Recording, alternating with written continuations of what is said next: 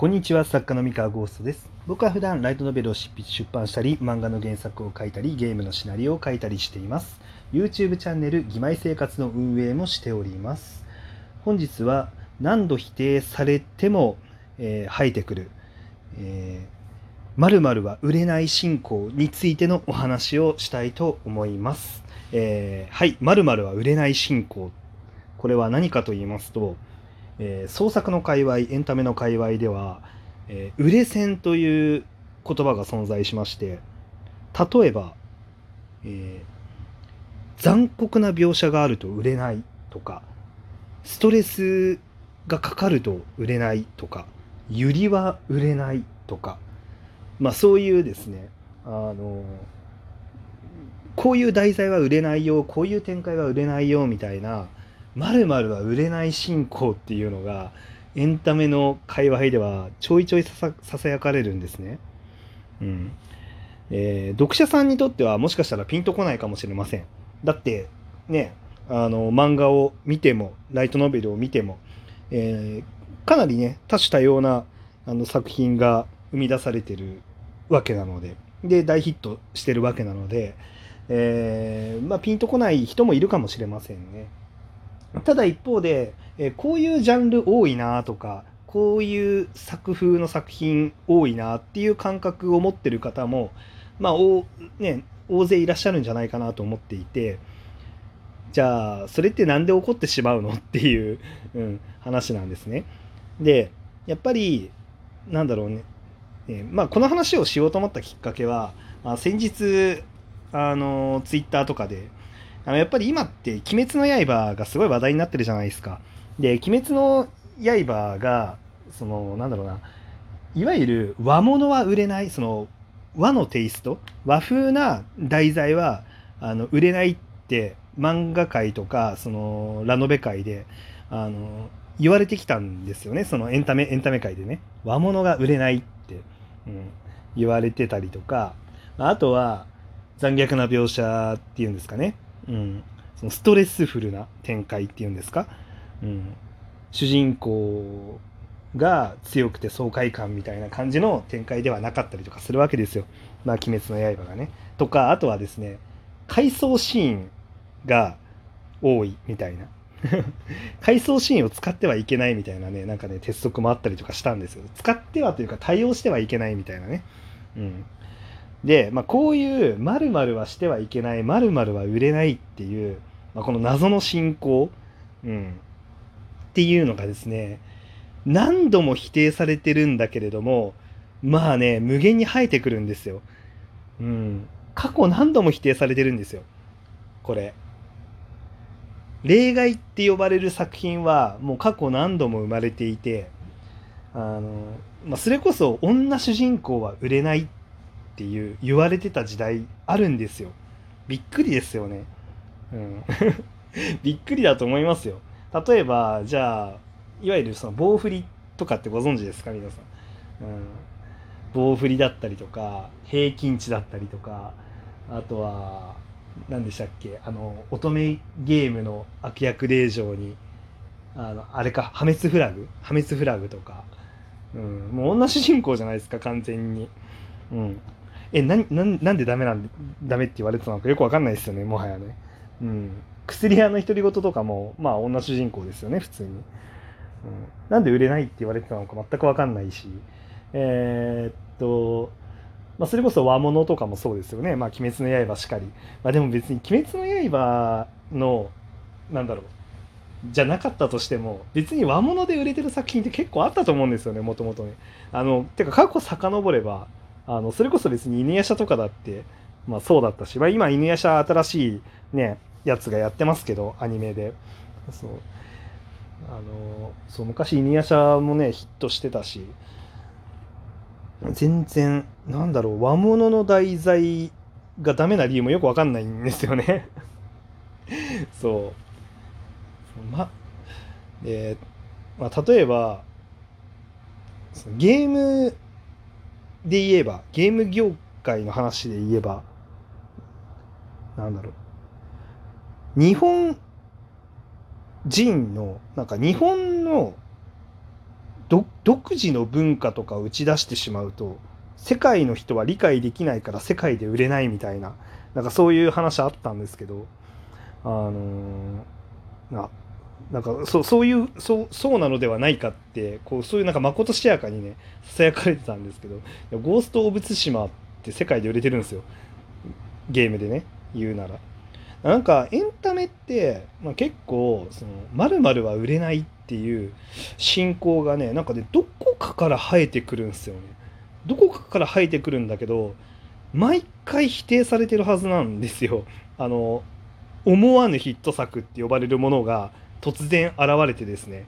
思わぬヒット作によって否定あの思い込みが否定されるっていうことが過去ね何度も何度もエンタメの業界って繰り返してるはずなんですけどでもいまだにまことしやかにささやかれ続けるんですよ。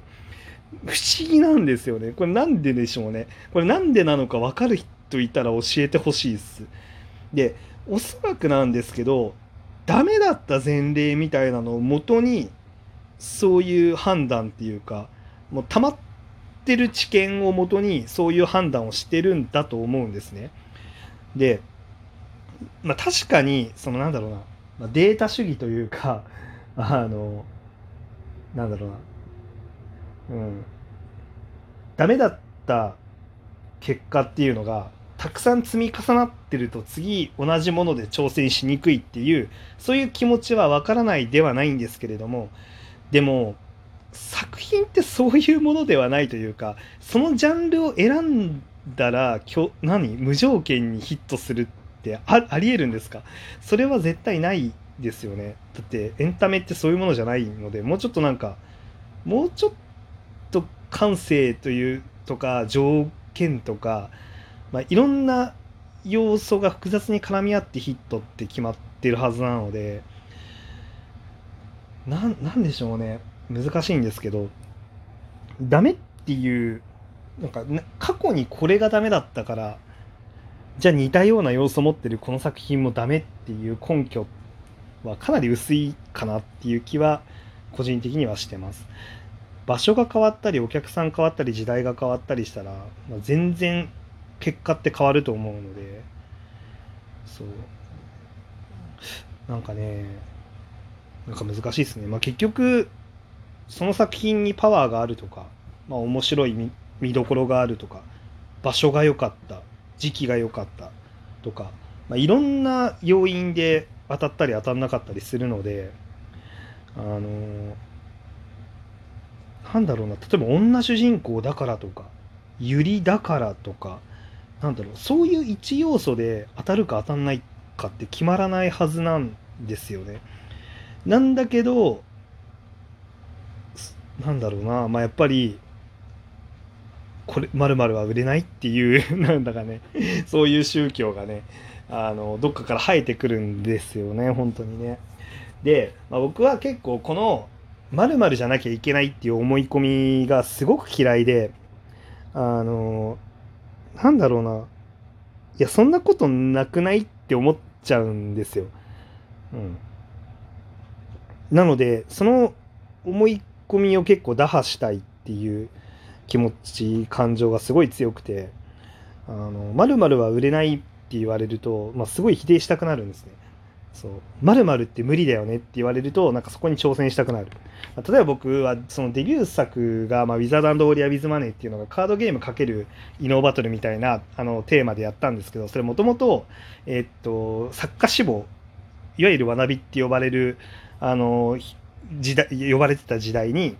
あの作家志望友達仲間があのカードゲームものはそうルールが複雑になるからカードゲームというだけで新人賞は通らないって言い切ってたんですね。あので僕はそれその思い込みを否定したくてじゃあカードゲームで作ろうみたいな感じまあもともと僕はカードゲーム好きだったってのもあるんですけどっていう風にやったりとか しててあのでこれは別に逆張りをしたいとかじゃなくてじ本当に心の底からいやそれは思い込みじゃないのっていう風に思っちゃうんですよ。だなんだろううんだって作品って面白ければ面白ければ当たるわけではないけれどもなんだろうな、うん、それが絶対にダメっていう根拠って何があるんだろうってのがむしろその根拠の方がないよねってやっぱ思っちゃうんですよね。うん、なのでそれはもうなんかやり方次第だったりとか条件次第だかなってやっぱ思っちゃうので、まあ、もちろん簡単じゃないんですよ。その簡単にあのなんだろうなあのターゲットが分かりやすいものとそうじゃないものがあるっていうのはもう重々承知の上で、まあ、だけど簡単じゃないなりにやり方っていうのは多分あるんじゃなかろうかってやっぱ思うので。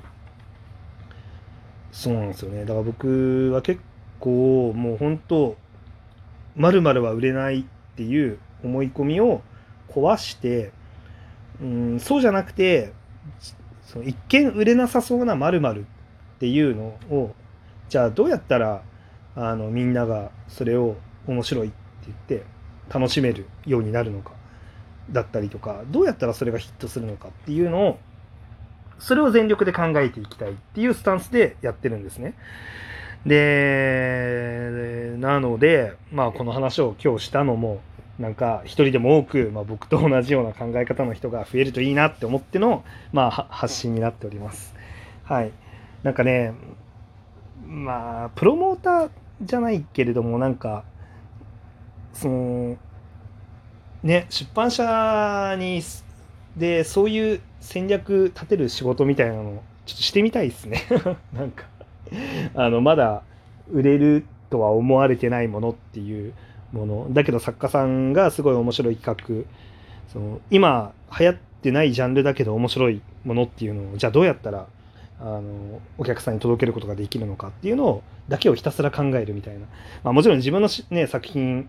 作りたいから、まあ、その仕事だけっていうのは嫌ですけど、まあ、ちょっとねそういうのもいいなって思ってます。以上です。それでは皆さんおやすみなさい。バイバイ。